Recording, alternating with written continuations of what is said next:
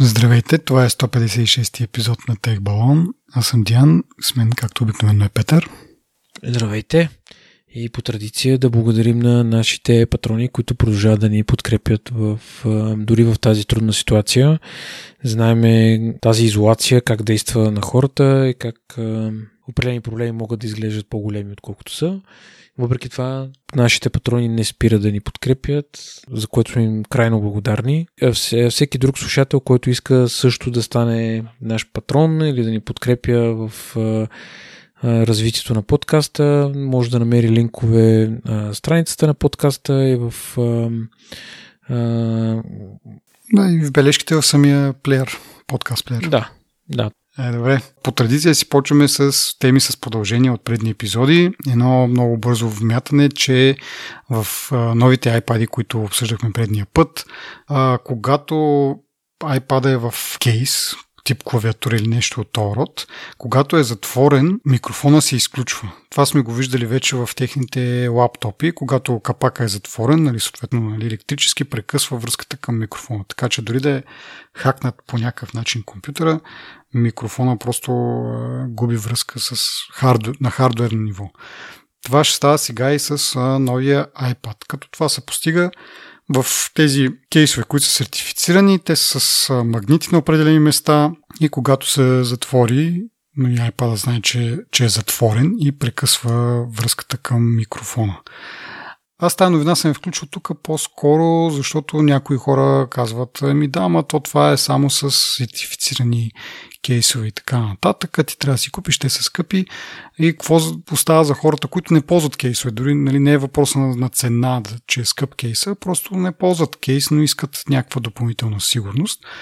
А, ще им кажа, че от много време, значи моя iPad 2, мисля, че даже iPad mini в него има пак такива по-скоро не точно магнити, а някакви сензори за магнити, които служат като затвориш кейса и екрана се заключва. Тоест, изключва се екрана. Не е нужно да чакаш, примерно ти си го нагласил, той да се изключва след 30 секунди или след една минута. Като затвориш кейса, той знае, че е в кейс и е затворен този кейс и се изключва. А, така че просто с, може би, един-два магнита на определено място пак може да се активира тази функция. Така че хората, ако си поиграят, може и да могат да го намерят това нещо и да, да си намерят такъв ефтин начин или пък начин, който не, не задължава да, да си пъхаш таблета в, в някакъв кейс, да, да ти става по-голям и тежък. Просто с едно магнитче на определено място да се изключва микрофона. А, и така, другото е камерата, тя не се изключва, защото се предполага, че като е затворен а, iPad, тя камерата така иначе е закрита с, с нещо и няма как да се види, което да. Просто оставете си iPad с екрана надолу и готово. И така, следващата бърза новина, която пак е с продължение от малко по-отдавна обаче, Google Pixel 4, знаеме, беше пуснат с а, такава м- функция за разпознаване на лица, но тя работеше дори когато очите на потребители са затворени. Ето, че пускат апдейт сега за Pixel 4, е, който вече ще разпознава, когато очите са отворени. Това пак съм включил тук само за да сега не знам Google колко им е било приоритет това, обаче Google Pixel 4 излезна, мисля, че октом, септември или октомври, октомври, мисля, и им отнело 6 месеца да имплементират някаква такава функция, което говори или че е много трудно това нещо да се направи, или че не им е било особен приоритет на Google. То се доказа с времето, че това не е най-лесното нещо да направиш. И Samsung имаха една града с, с същото лицево разпознаване. Mm, да. Така, сега следващата тема е за мен любима а, за iPhone SE, който очакваме. Значи, yeah.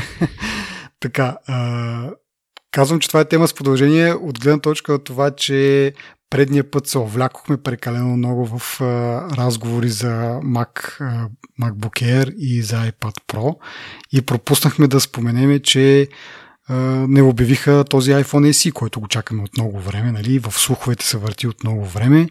А, и тук да споделя моите лични смисъл. Това е типичният пример на надеждата умира последна. Значи обявиха ги iPad и MacBook Air вторник, си спомня много отчетливо. Викам, ето сега вторник така. Сега сряда ще обявят iPhone, нали? защото миналата година, по това време горе-долу, всеки ден имаха нещо ново. Нали? Беше първо iPad mini, после а, мисля, че Pencil Support за, за някои от iPad-ите, после бяха обновени а, AirPods и така цяла седмица, 5 дена, всеки ден имаше нещо ново. Викам си сега, днеска обявиха MacBook Air и, и iPad Pro, утре ще обявят това. Да, ама дойде сряда, няма нищо. Викам си, ето сега те всъщност може би ще изчакат една седмица, нали, да минат тук хайпа покрай MacBook и, и iPad, да минат и ревютата, нали, които ни обсъдихме всъщност миналата, миналия епизод. Викам, като минат тия неща, като минат този хайп, следващата седмица ще обявят и, и iPhone. И ми дойде и следващата седмица и тогава не го обявиха. И викам, е, толкова време го чакам този телефон, така му се точе. Те вече почвам да губя леко надежда и в същия момент був някакъв твит от Джон Просър, който така често му се получават предсказанията, който казва, нали, имал контакт, имал източник, който е, му е казал, че iPhone 9 ще се казва и ще бъде пуснат средата на, на април. Викаме, ето, надежда още жива, ма чак пак средата на април, това са две седмици, че повече тогава бяха. Супер големи драми за мен, нали? Кога ще го пусна този телефон. После пак някаква Нова информация имаше, че на 1 април ще го пуснат сряда, пак се пада това нещо. И нали, понеже сряда те обичат така сряда да си пускат нещата. Е по викам, ето, пак почвам такъв, на мен надежда се надига, сега ще го пуснат тук април месец, нали, остава 2-3 дена.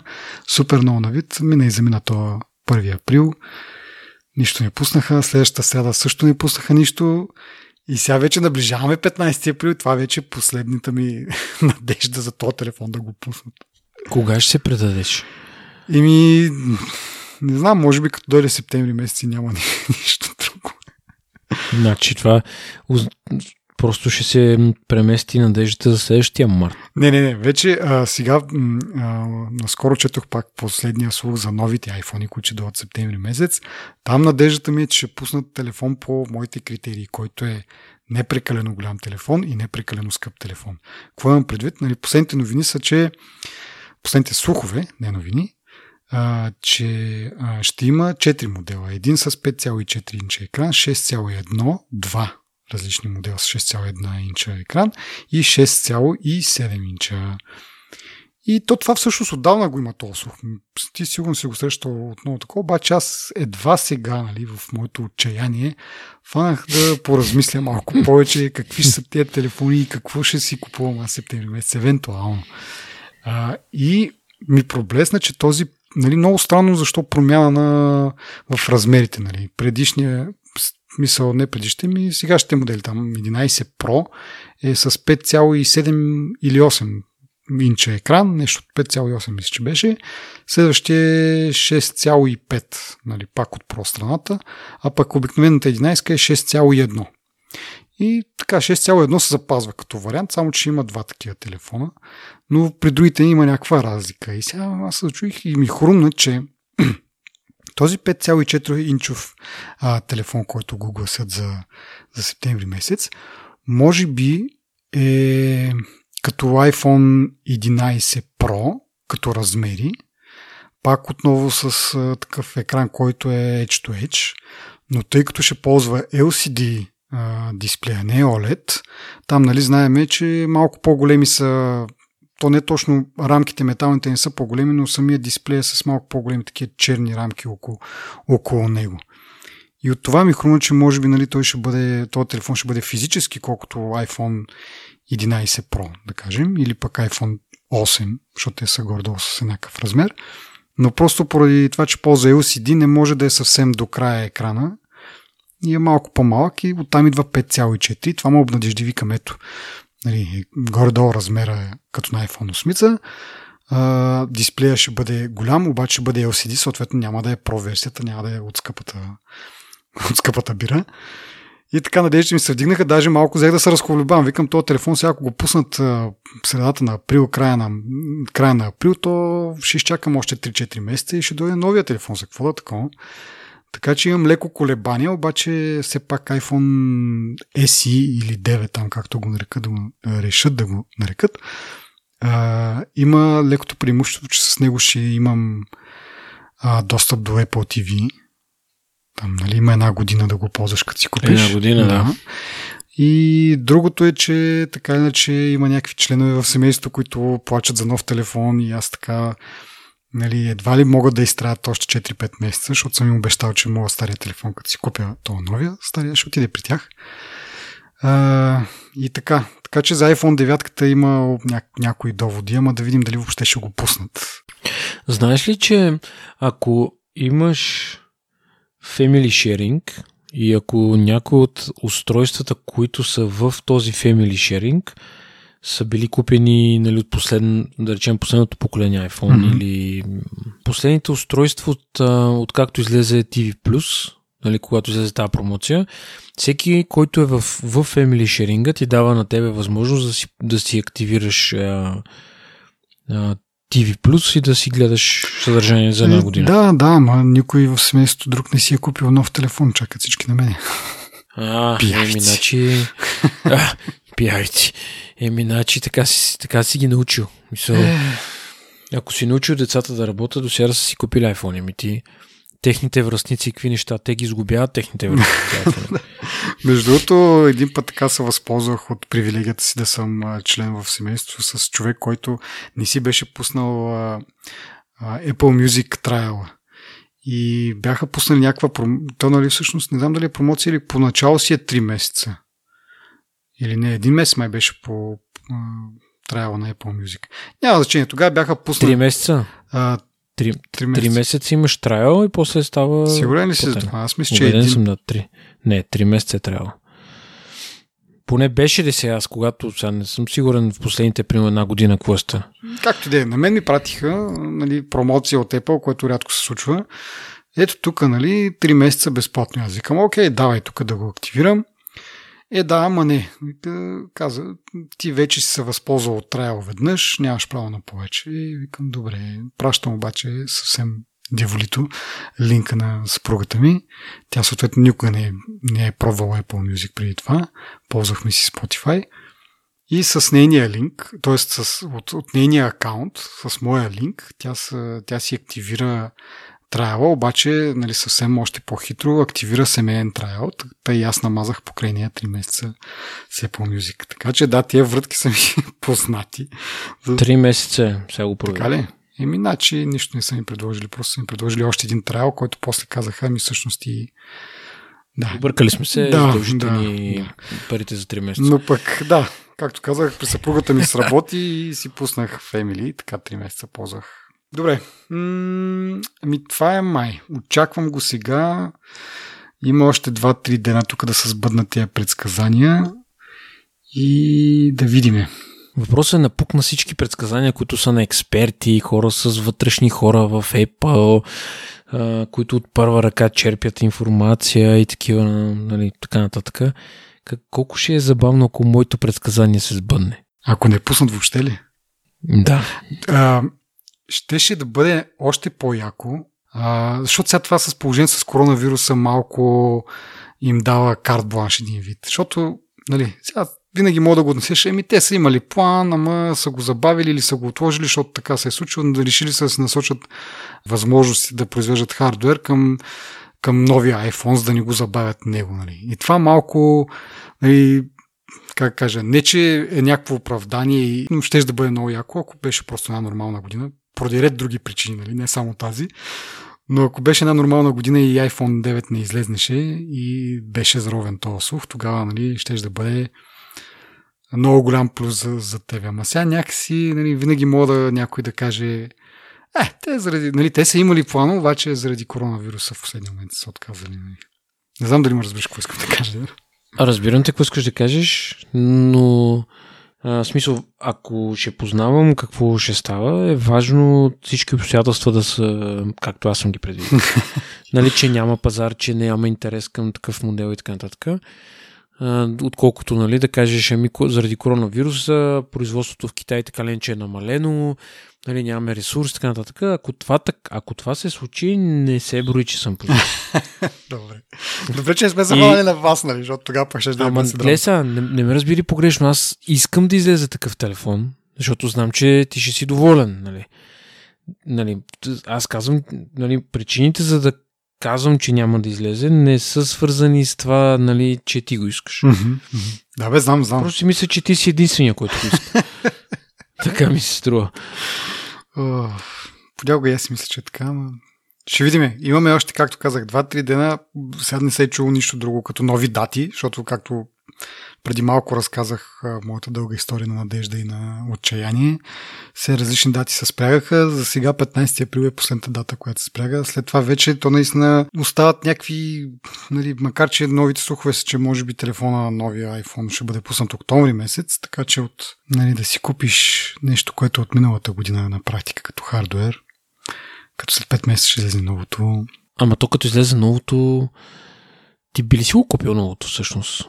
Еми това казвам, че надеждата ми... Или би чакал? М... Не, защото твоите надежди изглежда са безсмъртни нали, за този телефон, така че ако сега излезе, ако не излезе новия SE или 9 или какво там, април месец, а, и то след, дето вика след малко излиза следващия iPhone, който ще е 12, примерно, или там както го кръстят, ти, ти би ли чакал следващата пролет или би си купил новия 12? Еми не, аз си мисля, че сега ако не пуснат SE, няма да го пуснат ever. Или поне ще пуснат след 3-4 години, когато то вече това е, ще означава нещо съвсем друго. А, значи, ако се окаже вярно това, което, както казах преди малко, съм размишлял, че този новия 5,4 инча телефон е това, което си мисля, че е, това ще, това ще си взема. Защото, както казах, първо отговарям на критерия за, за размер и второ предполагам няма да е по-скъп от iPhone 11, който в момента е да кажем 1600 лева, което пак не са малко пари, но са по-приемливи от 2100-200 лева за прото, което е. Така че този вариант ме е, ме да, устройва. Да. Не знам дали ще се случи. Ако не се случи, как се казва, захапвам дървото и си взимам това, което ще бъде наследника на iPhone 11, въпреки че ще бъде малко по-голямо от това, което ми харесва на мен. Това ще е много тъжна ирония. чакал, чакал, чакал, надява се най-накрая пак си купил големия телефон, изтървал го и го щупил. Ама аз не мога да разбера, ти не си ли свикнал вече с по-големия телефон, че търсиш някакви... Ама аз пак да кажа, той, този iPhone 8 е голям, но не е чак толкова. iPhone 11 е още по-голям спрямо него. Mm, да, да, да. То това е ясно. Въпрос е Както и да е, друго си мисля. Но да, защото да, да, свикна, си още винаги по-голям. Си... Това е, в смисъл, как съм свикнал от, от iPhone 5 на iPhone 8, сега да свикне от iPhone 8 на iPhone 12, да кажем. Ми, то има ли разлика според те? Смисъл, ам, ако си вземеш сега, да речем, бил си на петицата, който е еди колко си, какъв му размера, няма 4 инча. Добре, 4 инчи. Сега си отишъл на колко? На 5 на и 2? 4,7. Добре. Мисълта ми е такава. Като, вър, като вървиш възходящо, свиква ли се повече или по-малко се свиква? Ами, моята, то не е точно теория, но то се свиква до един момент. В някакъв момент вече то физически не ти е възможно. Смисъл такъв има някакви физиологически граници, в които не ти не мога да кажеш, абе, вземи един iPad mini, нали, и с него ще свикнеш, ама ням, то няма свикване там. Просто физически не мога да го държиш Тоест, можеш с една ръка да го държиш, но не е хич комфортно, нали, да, да боравиш. На... Ма това как е релевантно с телефона? Това е, че в някакъв момент нали, не става въпрос на просто на свикване. Нали. Ти си свикнал на малкия размер, сега ще свикнеш на големия, не е проблем. Нали. В някакъв момент става въпрос за физически ти не мога да боравиш с такъв голям телефон. С една ръка. Аз това ми е, нали, айде с, окей, с две ръце и iPad mini мога да, да ползваш. Смислено. Въпросът е да мога да този телефон в една ръка да, да мога да боравиш с него. Нали? В смисъл в метрото си държиш се там да не паднеш. Аз нещо... точно това ще я кажа, защото ти твърдиш, че нали, не мога да стигнеш палеца еди къде си, нам си какво и това за тебе е дилбрейкър mm-hmm. нали, в цялата схема. Точно това им беше просто. Добре, no. разбрахте. Окей. Okay. Ами, следващата новина е това, че Dark Sky, което е приложение за предсказване на времето, бива купено от Apple. Така, Dark Sky принципно като приложение не, не е в нашия магазин, аз го търсих и преди съм го търсил, но сега специално покрай тази тема реших пак да проверя. Много странно, но те не са подвизат в българския магазин за приложения на iOS, но пък а, имат API, което много други приложения ползват. И така едно време, когато Dark Sky излезна, беше с голям хайп, че изключително, изключително ядски точно предсказва кога, нали, на минутата кога ще завали, което беше вярно нали, за щатите. Може би за това по принцип техния, техния си native app си е само за, за тамошния пазар. Но нали, с течение на времето, пуснали са API, други приложения ги ползват. Е, те така или иначе данните, които се събират, те не, нямат собствени станции такива, а събират някакви данни и ги обработват през някакъв алгоритъм. Явно алгоритъм е важния. Въпреки че аз като съм ползвал приложения, които ползват Dark Sky като информация, не съм прекалено очарован от точността, нали говоря за България или за София, защото съм чувал, мисля, че от някои от нашите слушатели или последователи в Twitter един път бях задал въпроса. За Пловдив мисля, че някой беше казал, че е много точно. Та така ли, няма значение. Dark Sky е по го купуват, що пък ги купуват? Много странно, нали? Едва ли не е по приложението за времето, нали? Не е идеално, що годе става и едва ли не е по име някакъв приоритет да, да си развиват приложението за, за време. Спекулациите са, че може би ще искат по някакъв начин да направят такова API за времето, както имат API примерно за, за м- картите. Тоест ти в своето приложение, ако искаш да ползваш а, информация за времето или от, нали, на цялата му идея да, да показва времето е да ползваш някакво API от, от Apple. Що това е важно? Защото има много такива, как да кажа, провайдери на такава информация, която обаче изисква ти да си споделяш местоположението и на базата на това местоположение, съответно, да тази информация да бъде или продавана, или самата фирма също да има и такова подразделение за продажба на, на реклами. Така че това може би е най-голямата причина за това е по-да купуват Dark Sky. Просто искат а, такава услуга, за прогноза за времето да бъде ориентирана към опазването на личните данни и съответно разработчици, които искат да правят такива приложения, да не, се, да не ползват такива SDK. Ние много път сме говорили, между тук пак една скоба да отворя, как някой разработчик ползва определено SDK, понеже предоставя някаква функционалност, но покрай това и събира някакви данни и изпраща някъде, дали на Фейсбук, дали на някаква компания, която след това го продава на Фейсбук и така нататък и така нататък. Единствено това ми хрумва като, като идея, защо пак е толкова важно и да, да се купи това нещо. И да... Защото те, както казах, Dark Sky нямат дори собствени а, станции, нали, такива измервателни някакви станции. Те ползват на някой друг данните. А, те единственото, което имат е този алгоритъм, може би той е, е важен и тези договорности, които вече имат с доставчиците на, на данни. Може би Apple ни, ни им се занимавате първа да изграждат някакви отношения с такива компании, които предоставят тези данни и да ползват всичко на готово. Всъщност, сега гледам тук различни приложения, които използват това API. Те са доста скъпи. И, нали, може би си прав, че всичко се върти около API-то, всъщност. Тук гледаме много, каза се Kerat Weather. Mm-hmm. Много доволни хора, ама струва 10 ля. За да гледаш времето, пък синоптик, колкото, колкото и да грешат. Еми, то е комплексно, нали? От една страна, нали, съответно самите Dark Sky API-то им струва някакви пари да се ползва от други приложения. От, от друга страна, тия, примерно, Kerat Weather, те си разработили някакъв алгоритъм, който да обработва тези данни. Нали, защото то не е само да имаш данните, ами какво значат тези данни. И всяка компания си има техен си алгоритъм, примерно да, да ги обработва тези неща. И нали, от една страна е, Apple, купувайки ги и предоставяйки това API, API на разработчиците ще стимулира много хора нали, да разработват такива приложения, защото до, до момента, защото не вярвам Apple да, да, да чарджи пари за това нещо, за това API.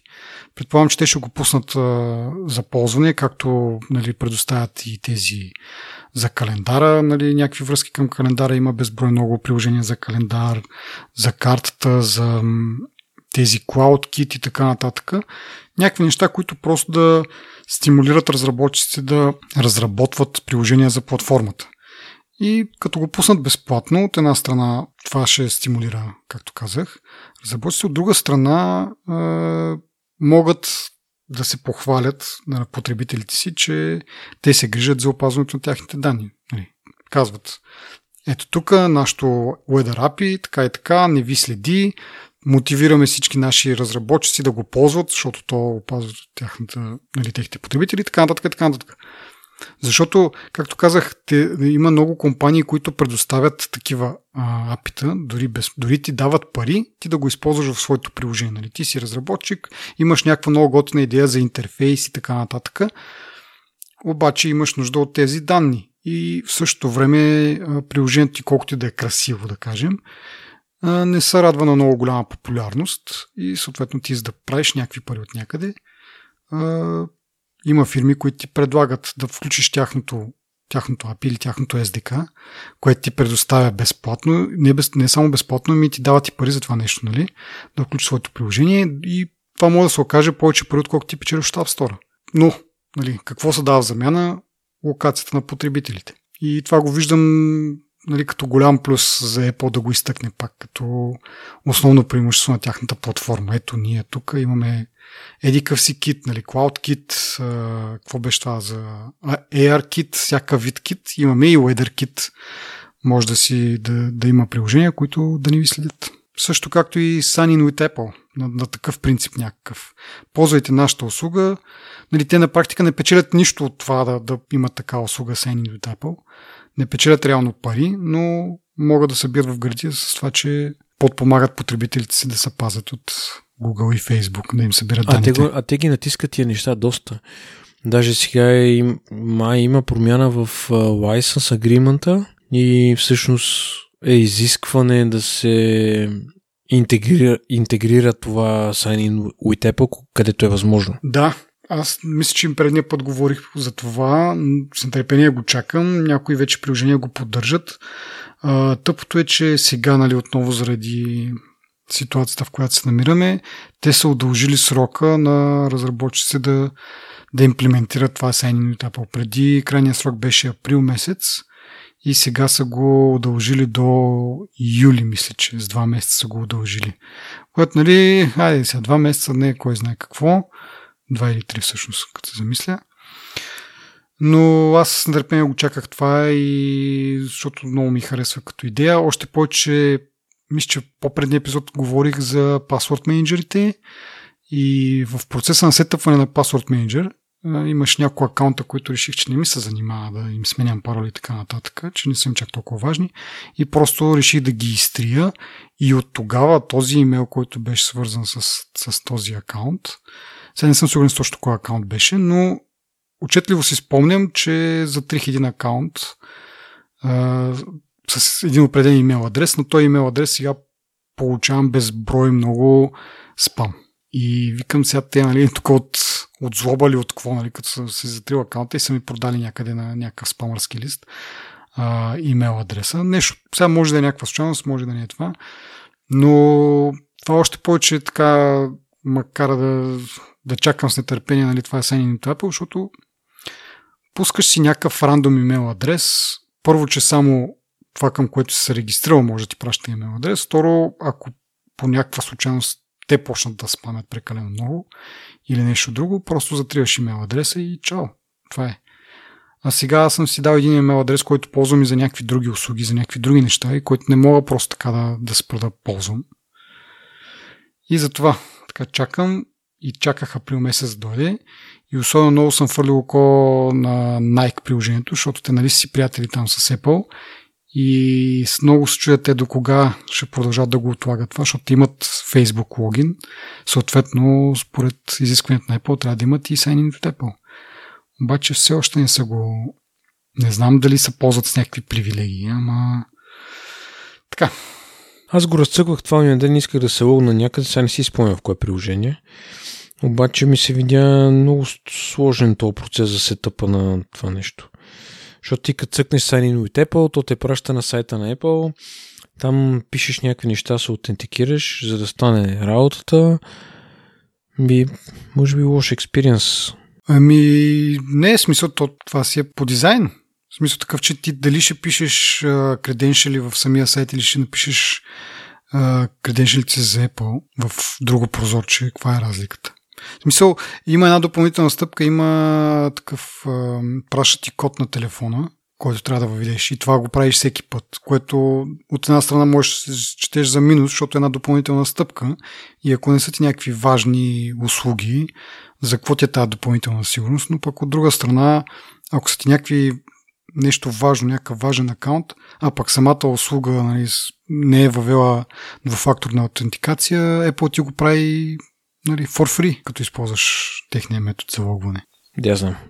Удобно е. Сетъпнеш го един път, според мен е доста, доста добре. Да, аз примерно сега, а, това го казах предния път, Booking а, си го мигрирах по, по някакъв малко странен начин, но успях да го направя да, да бъде, въпреки че е стар акаунт, запазих си акаунта и сега съм с такъв рандом генериран имейл адрес и мога да се логвам с, с Apple. Сега, като съм на компютъра, ползвам си, нали, запаметил съм си паролата и този рандом имейл адрес, защото те продължават да работят. Вече като си създал акаунта преди това, тя паролата си остава. Просто сменяш имейл адреса. Та, като съм на компютъра, ползвам паспорт менеджера и си по този начин влизам в, в uh, букинга. Но като съм на телефона, там го правиш с фингърпринта просто или с Face Editor, ако имаш по-модерен телефон. та там е още, там пък е много лесно да ползваш Sign Apple. Two Factor Authentication ти е фингърпринта се едно. Докато, нали, като си на компютъра, ако бързаш, нали, е за нещо не, не толкова важно, си ползвам паролата и, и, и имейл адреса. Така че е някакъв такъв комбиниран вариант, но пак казвам, готиното е, че на самия телефон а, не е нужно дори да ползваш Password Manager. А, като, като отвориш този сайт, като му кажеш искам да се логна с Apple ID, ти изкарва само едно прозорче, да, което те подканя да си сканираш пръста или лицето и си вътре. Ако не носиш маска. А, да. Е това, е, това е другото, между другото, нещо, дето, нали, както тебе коронавируса малко ти прецаква на тебе това предсказанието. На мене ми прецаква, ако така се случи, нали, когато излезна Face ID-то, аз бях твърдо против нали, новините, че Apple все пак работи за фингърпринт и все още съм на мнение, че Apple няма логика да продължава да разработва четет за пръсти под екрана. Нали. А, ще продължи да се натиска в Face ID. Сега обаче с тази коронавирус и с тия маски, това малко придобива друго. Нали? Смисъл такъв има, има причина Apple да, да почне да разработва такива чети, защото ако всички почнем да носим маски нали, и няма как да само по очите да разпознае Face ID, че си ти, Apple ще са принудени просто да, да измислят някакъв друг метод който нали, може да е, сега може да измислят нещо пак още по-футуристично, ама може просто да... Ето това няма да продължава милиони години. В смисъл... Еми, кой знае. Чак пък толкова да повлияе. Силно се надявам да не, ама... Някой беше казал, че коронавирус ще стане сезонно явление. В смисъл ще се появява примерно декември до към... Толкова е сезонно пак добре, ако е целогодишно, тогава ще е зле. Еми... Вече дефинициите на зле и на добре доста са изкривени след един месец карантина. Екстра. Да, екстра. Добре, давай да продължаваме по технологичните теми. Следващото нещо интересно. Amazon Prime Video позволява да се рентват неща през, през Apple устройство. Това е интересно за това, защото Apple по принцип прибира 30% дял и много компании изобщо нямат никакъв механизъм за купуване на каквото и да е било. Дори не могат да ти подскажат, това даже в правилата на Apple, не могат да ти подскажат да отидеш на техния вебсайт, да си го купиш и след това просто да си, като си логнат с този същия акаунт на приложението на даденото iOS устройство, да си го ползваш. Та, сега виждаме някакво раздвижване в тази посока и то много интересно, че след като излезна тази новина, нали, се разбра, че имайки там Amazon Prime видео приложението, може да си да взимаш под найем или да си купуваш филми и сериали. И това става през системата на, на Amazon. В смисъл такъв, че не, въобще не минава през тази билинг системата на Apple. Съответно, те не взимат дори този 30% дял или какъвто там дял са се договорили, защото има и слухове, че са договорили за по-нисък дял. Ами Apple сега директно позволява third party система за, за пазаруване. Което е много странно и изведнъж нали, Apple излизат с а, някакво становище, че те всъщност имат програма за премиум а, такива абонаментни видеоуслуги, която изглежда от доста време имат, просто никой не знае, че имат. Но Amazon Prime видеото е първият такъв а, доставчик на видеосъдържание, който се възползва от тази програма. И пак казвам много странно, нали? Допреди това никой не знаеше за нея, но изведнъж се оказва, че ми да, бе, ние тук имаме тази програма, нали, що се очудвате, че това е възможно. А, преди няколко епизода коментирахме, че може да се служат Apple Podcast, т.е. да се логнеш с Apple си акаунт на, от Alexa устройство и да се синхронизират какви подкасти слушаш в подкаст приложението на iOS и даже докъде си стигнал. А пък не малко, ама може би година преди това пък коментирахме, че можеш да ползваш и Apple Music през Amazon Echo устройствата.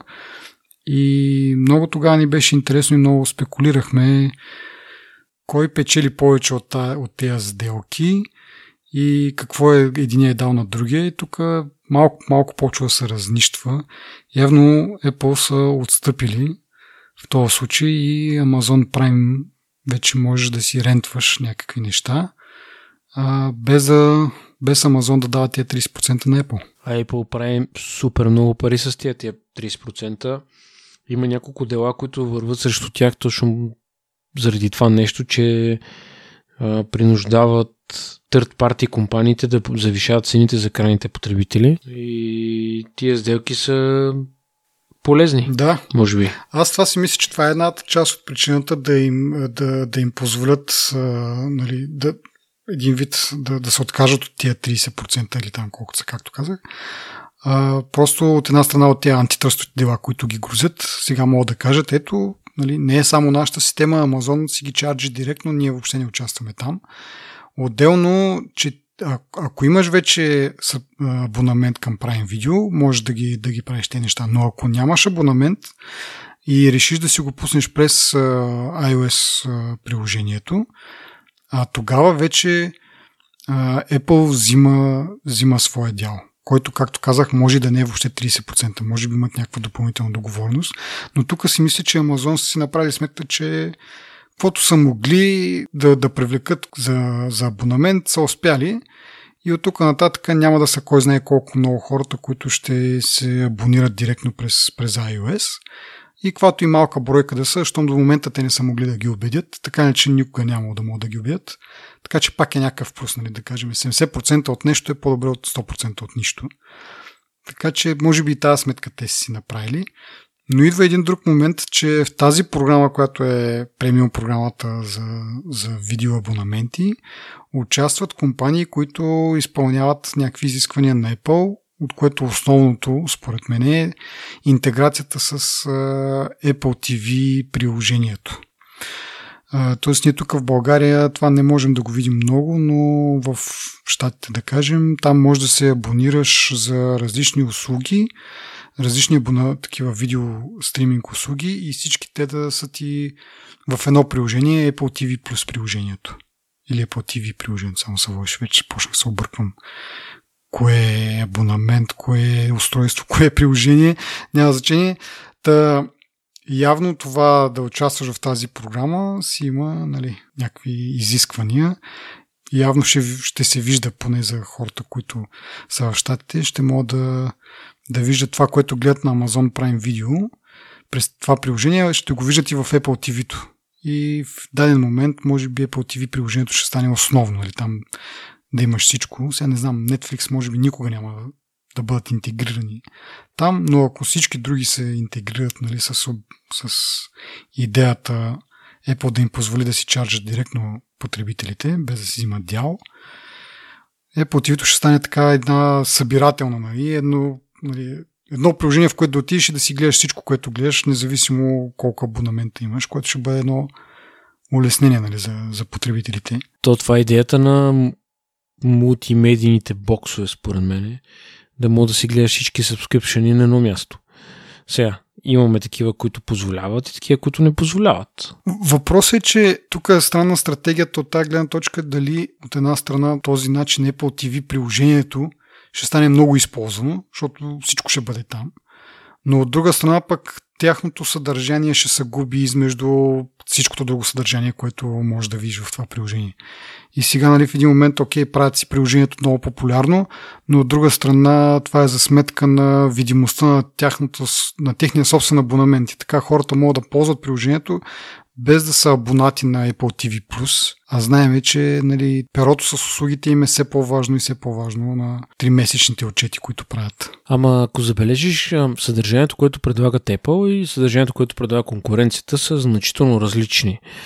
И според мен е, е по-естествено да се допълват, отколкото да се конкурират. Поне сегашните каталози, така да го кажа. За мен е това, което коментирахме преди малко е в смисъл по-рано, нали, а, че всъщност това, което има в Apple, Apple което предлага Apple нали, в тяхната платформа е предимно някакви драми, които не са които може би са много яки продукции, много е, големи хора стоят за тях, обаче въпреки това не представляват кой знае какъв интерес.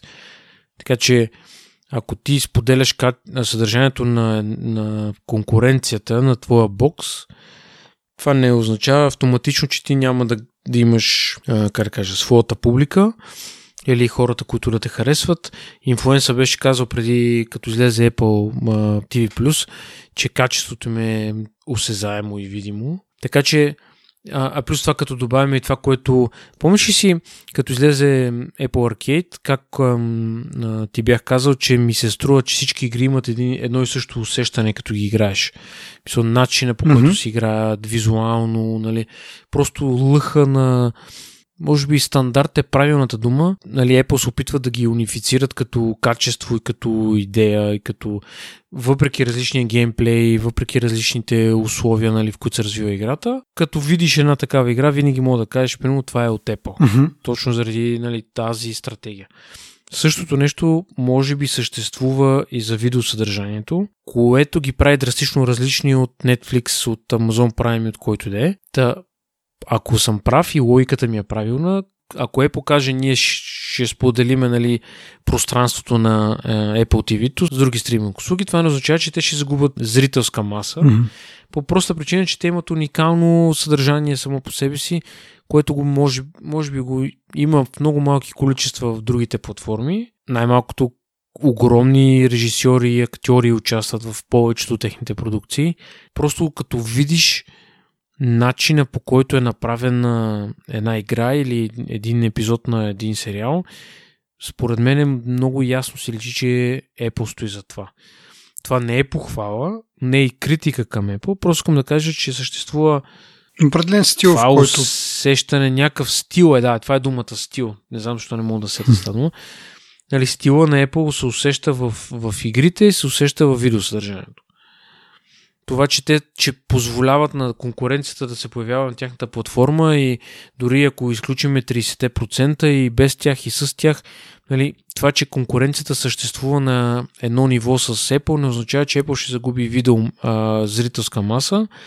И обратното, нали, конкуренцията не означава, че ще им а, че ще спечели значително количество аз мисля, че да, мисля, че те разбирам. Абе, според мен е нож с две острите. Тоест, от една страна това, че а, да кажем повечето а, стриминг услуги ще бъдат интегрирани в а, TV приложението, а, ще му вдигна на него потреблението и покрай това, че ти влизаш в това, това приложение често, за да ползваш някаква услуга. Покрай това може това да те накара да обърнеш внимание и на Apple нещата. И по този начин Apple да си спечелят пък потребители. От друга страна, пък като има толкова много съдържание, може някакси да се изгуби, макар че нали, те знаят как да си промотират съдържанието, но все пак като имаш толкова много неща за гледане, някои неща да, да не ги подемеш, да ги гледаш. Така че, да, може и двете да се случат. По-скоро може би това, което ти казваш, че просто ще доведе повече хора в самото приложение и оттам вече зависи от теб колко са умели в това да си промотират техните неща, да завържат нови, нови абонати. И междувременно, ако някой пък се абонира за тези интегрирани стриминг услуги, Apple също ще има ще печели някакъв, някакъв дял. А има и друго, може би са видяли, че до момента зрителската маса, която е привлякла тази платформа, не е достатъчно, не е според техните очаквания, не е нали, нещо, което са могли да предвидят или са опитали да предвидят и това, точно това, което ти казваш, а, докарвайки големи играчи на твоята платформа, нали, може би би помогнало и ти да закачиш малко. Въпреки, въпреки че може би логиката не е на 100% точно така. Ами не, мисля, че те от доста време го куват това нещо. Както казах, ние може би преди две години, преди, поне преди година сме обсъждали интеграцията на Apple Music с Alexa устройствата и може би още от преди това вървят някакви преговори това в крайна сметка, което коментираме сега, нали, видеоуслугата на Amazon да бъде интегрирана в Apple TV+, още тогава е било договорено, дори някой беше разглеждал някакви част, части от кода, то са много странни схеми, самата система да разбере ти дали си вече абонат на Prime Video, за да ти предложи тяхната система за покупки или пък ако не си да ти предложи на Apple системата. И това е отнело много време за, за разработване и според мен те още от самото начало са си го имали този план, това нещо да, да бъде така. И не е продиктовано от сега това, че в момента Apple няма достатъчно абонати. Защото от друга страна, дори това да е така, според мен това е функция на това, че имат прекалено малък каталог и за това не могат да привлекат толкова успешно хора, защото нормално ти имаш, примерно, аре не са 5, ама не знам дали са 10 като цяло всичко като сериали, които имаш в Apple TV и нали, ако не си от тези хора, които са си взели някакво устройство и имат Apple TV безплатно, не знам дали би се навил да плащаш тия, макар че 5 долара нали, не са и кой знае какво всъщност. Ми то е 10 лева тук, което е малко повече от 5 долара, ама просто самия каталог по абсолютно никакъв начин не ме привлича. Mm-hmm. Това, дето коментирахме с теб, може би има едно или две заглавия, пряко сили, които да така да, нали, да, да ти хванат окото, но поради това, което казваш, нали, по-беден каталог, по-малко заглавия, нали, съответно по-малко разнообразие. Не е като Netflix, като платиш Netflix и докато го превратиш и нали, общото си вече на 100 години. Има толкова много съдържание, всякакви простоти. Нали, тук вече идва другия проблем а, и това е видно при Apple, нали, че Apple имат малко съдържание, малко сериали, но които видимо се опитват обаче да в които инвестират и ги, се опитват да ги направят правилно и качествено. Докато, примерно, Netflix не е така. Там юруш, нали, да се прави съдържание и това е. Apple, Apple TV Plus по това прилича малко на HBO. В смисъл, прави такива високо сега, качествени, пак казвам, то си зависи какви жанрове харесваш, но скъпи продукции, такива премиум продукции, в които са вкарани пари, не са пестени. Сега какво е излезнало накрая, нали, като сюжет, пак зависи какво харесваш. Но да, да. И като говорим за Apple TV, да кажем, че от този петък са пуснали някои от своите сериали безплатно. Нали, отново свързано с това, че повечето хора сидят вкъщи и вече може би някой да е превъртял Netflix-а. Та е по най-накрая. Пускат 5 или 6 сериала, без, дори да нямаш абонамент, може да ги гледаш. А, сега, те не са, примерно това Morning Show не е един от тях, който се води там един от най- високоценните им сериали, а, но примерно For All Mankind е там, който така стартира в началото поне добре. Сега пак да се върнем към това, какво си говорихме преди записа, че малко последните епизоди не ми харесват. Но има няколко сериала, които, нали, ако нямате какво друго да гледате, може да, може да пробвате. Принципно в новините, които четохме, от браузър също може да се гледа, т.е. не е необходимо да имаш Apple устройство, но ние тук не успяхме това нещо да го подкараме. Но все пак, ако имате Apple устройство някакво, дали ще е iPhone, таблет или Apple TV, като влезете в приложението, доста отчетливо се вижда кои сериали са пуснати безплатно. Това ще бъде, пишат с, нали, за ограничено време. Какво значи ограничено време? Нямам идея. Дали ще бъде една седмица, един месец. За сега гледам да изгледам каквото ми харесва набързо и след това да се върна към бълвочите на Netflix, като казате. Еми, в интересни сината те не са им толкова дълги сериалите, че да кажеш не мога да им изгледам да, втори сезон. Да, да, да.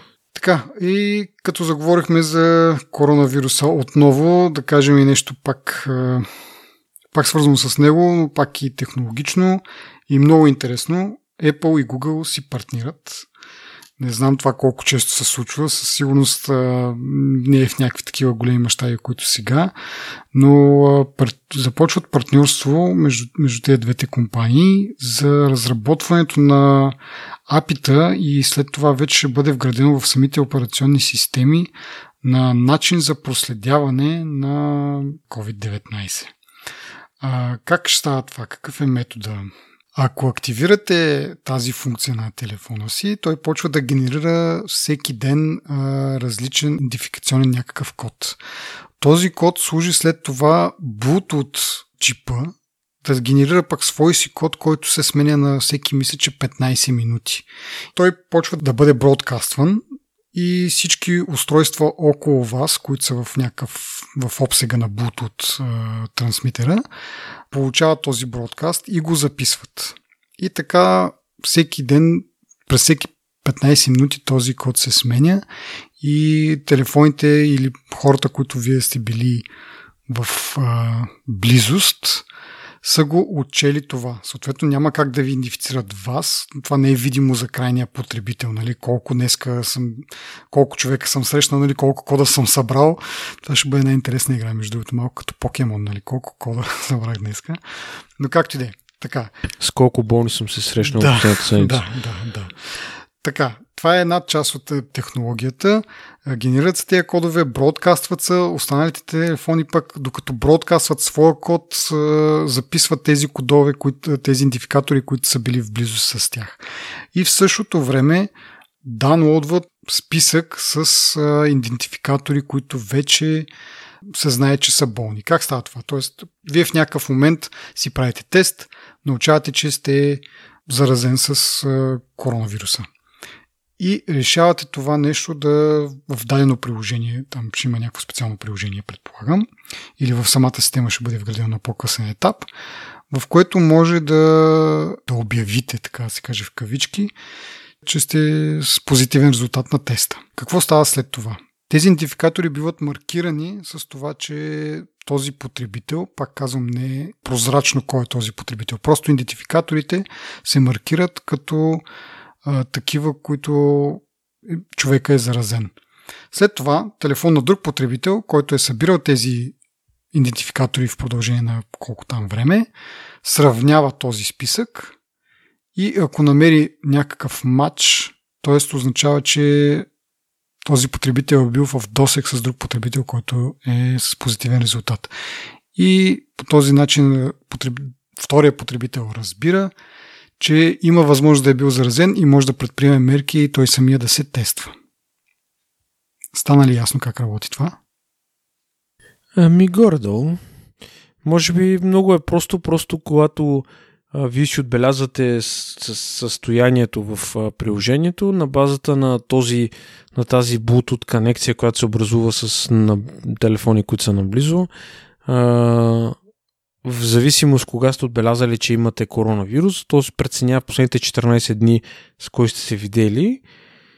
И ми изпраща съобщение, че е много възможно да имат, нали, да са Да, но тук, тук важното е това, че а, самия телефон на потребителя, той тегли списък с а, позитивни, така да се каже, идентификатори, а не някаква система да праща, защото по този начин съществува възможност за разкриване на такива данни, лични данни и кой е болен и кой не е болен.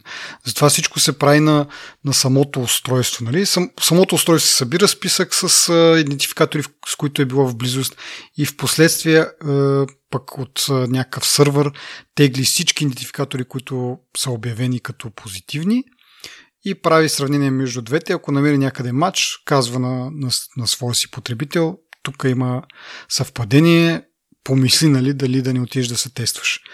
И това става на телефона. И важното другото е, че това ще работи на двете, на двете основни нали, мобилни операционни системи. И, и iOS и Android ще си взаимодействат. Тоест това няма да бъде само за потребителите на iOS, Нали, само потребителите на iOS, които са били в контакт с потребители на iOS, които са били болни, или пък само потребители на Android. Това нещо ще работи между двете платформи, което му осигурява най-голям шанс да бъде точно и акуратно, защото няма как иначе. А, аз имам леки съмнения, те докато успеят това нещо да го изградят и да го пушнат като апдейти и като каквото и да било, дали няма вече да е подминала.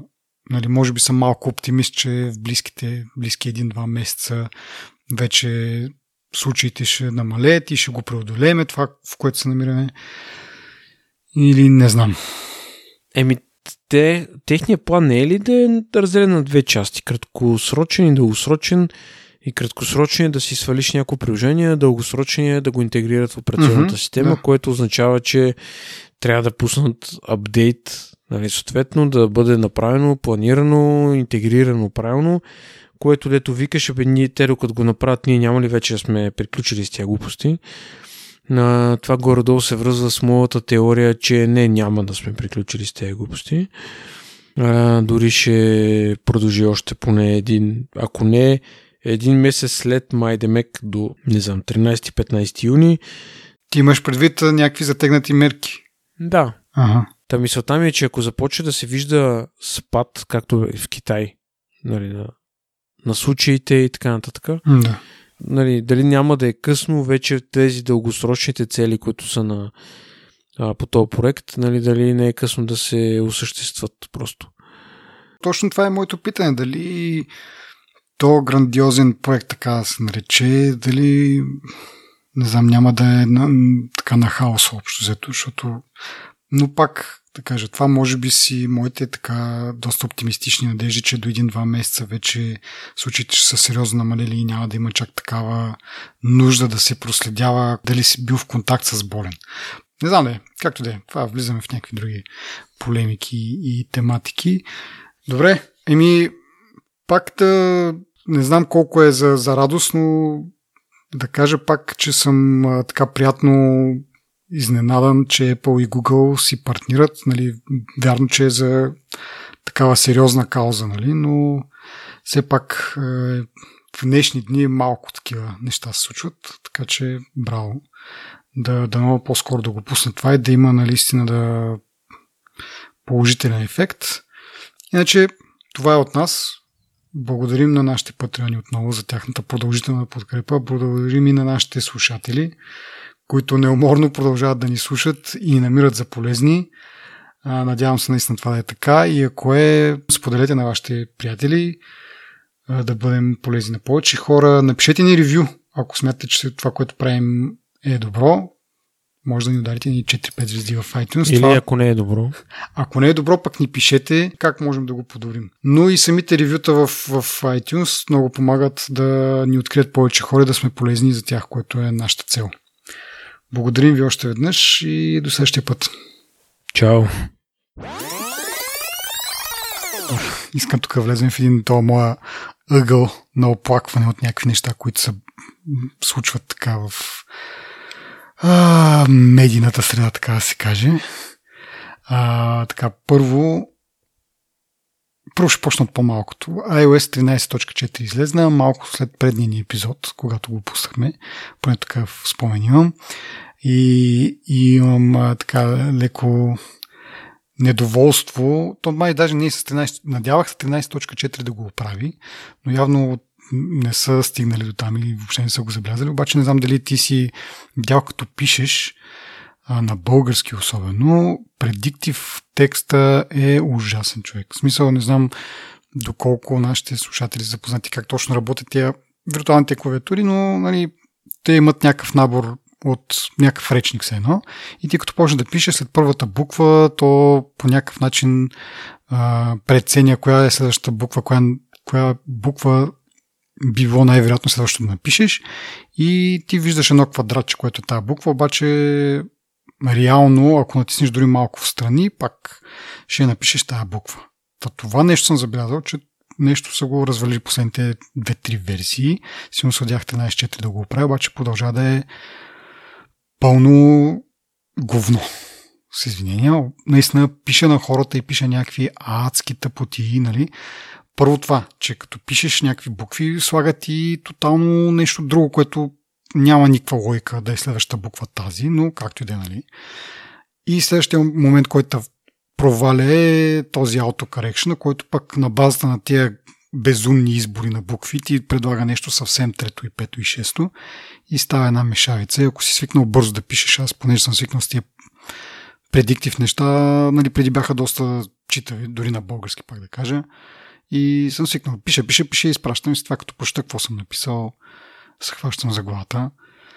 Та, това в последно време малко така ме дразни на iOS как се случва и че няма някакво управене.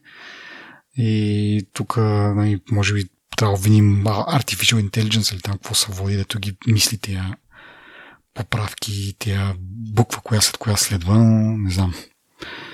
Според мен ти много късно си го забеляза това. Аз го забелязах още като излезе 13, 13.0, съвсем самото начало. В iOS 12 беше страхотен то prediction. И наистина това, което казваш, като свикнеш да пишеш дори просто аз усещам, че штрапам по буквите и то ме разбира. Но 13 насам има много, много сериозен проблем с това. Мисъл, от една страна се научих да пиша малко по-добре, да е и по-бавно, но нали, това, което казваш ти, съм съгласен с него. Просто според мен е доста по-отдавна, отколкото... Сега не знам дали само при мен е било по-зле, да е, но... Не знам, не знам, но... Доста така... Как, как и думата изнервящо е това нещо.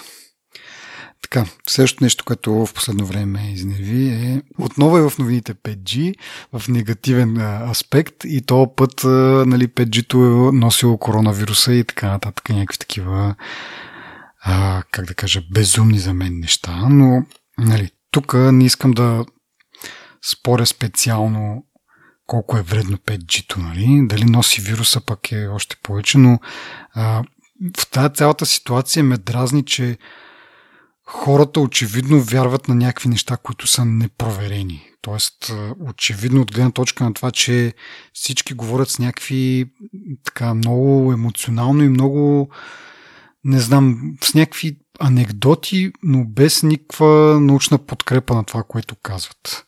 Аз преди време, не знам дали съм го разказвал в, в подкаста, много преди, нали, мисля, че беше миналото лято още, с една позната, нещо стана въпрос за 5G и тя, ами ето тук, нали, пишат го, че еди какво си вредно. Викам, добре, къде го пишат?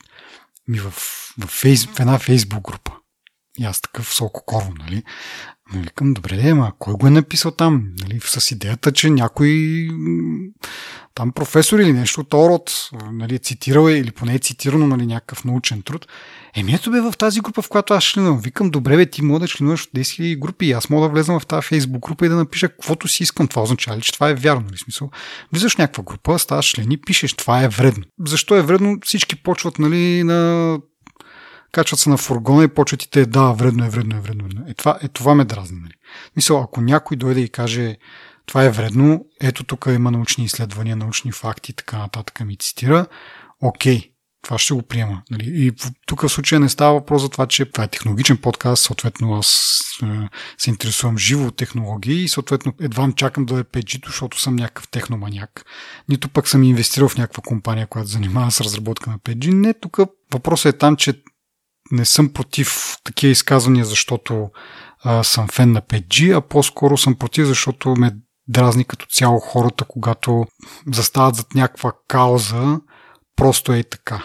без, без да са проверили и то хора, които нали, принципно са някакви разумни хора и очудва това как хората се хващат на това и просто. И това с милиметровите вълни. Предния път, дето говорихме за на Apple маркетинга, нали, фотонни, на фотонно ниво с милисекундна скорост и така нататък.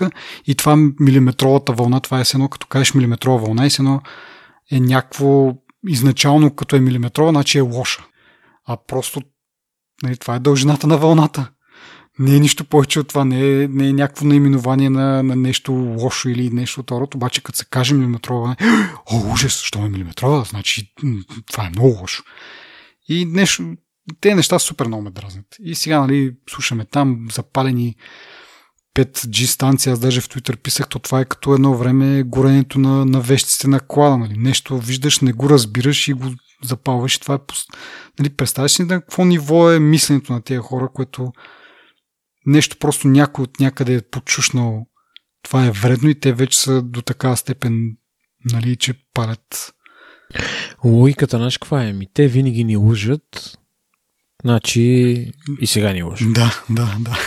Общо взето е нещо Това беше до ден видях пак някакво такова меме, дето а, всичко е нали, в плана за, за световна доминация, нали, супер тайния план на Лизард, тия хората или иллюминатите, които искат да управляват света, нали, супер тайния план, дето всички го знаем. Всички говориме за него и всички се страхуваме от него. Всички го прозираме от всякъде, че нали, това, е за, това е за към плана, това е 5G и то е към това. Ваксините и те и така нататък.